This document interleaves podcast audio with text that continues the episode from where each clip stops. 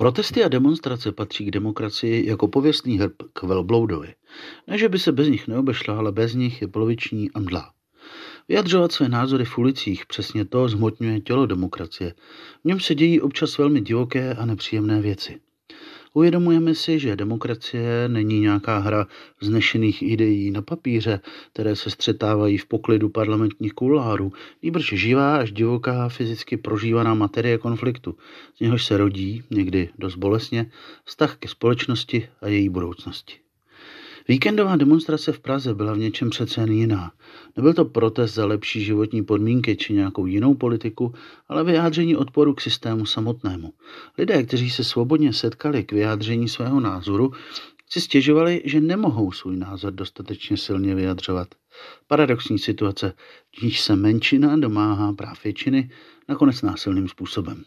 Ne snad v naivní představě, že udělá revoluci, ale že tak prostřednictvím mediálního zviditelnění bude její hlas nakonec více slyšet a ve společnosti se prosadí. Nové uspořádání se nemá prosadit vyjednáváním, nýbrž vykřičením a vymlácením. Asi jen šílenec by mohl čekat, že se společnost nebude bránit, že jen tak pro sílu křiku nechá vládu věcí svých tisícovkám nespokojených, kterým se nelíbí momentální politické zastoupení většiny.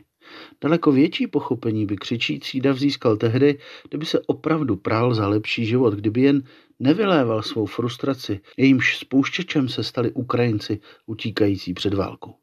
Cizinec, o něhož se staráme, je opět tím, na koho se vyhazuje demokratický emocionální hnůj.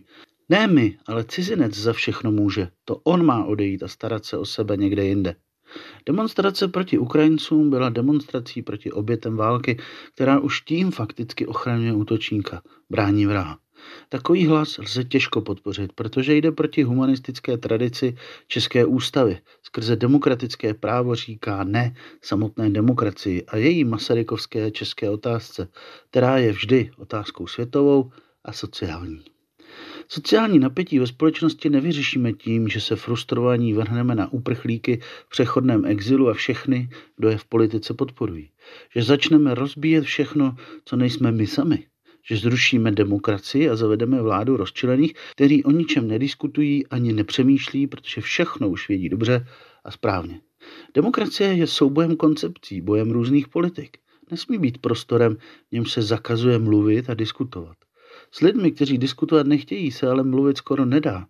Dokud nepochopí, že právě tato ochota spolu mluvit, tedy respekt k tomu, kdo mluví proti mně, je tím minimálním společným jmenovatelem jakéhokoliv pozitivního pohybu ve společnosti, budeme v ulicích dál sledovat tohle podivné divadlo frustrace, jež bude jen nabírat na krutosti. Odpovědnost za ní ponesou lidé, kteří si pro radost z kraválů vytvořili z cizince od loukánka, který může za všechny skažené životy v této zemi. Nakonec je to možná tak, jak to má být. Stačí se jen pořádně podívat. Víme přece při nejmenším od sociologa Simela, že cizinec je tím, kdo nám ukazuje, kým jsme doopravdy my sami.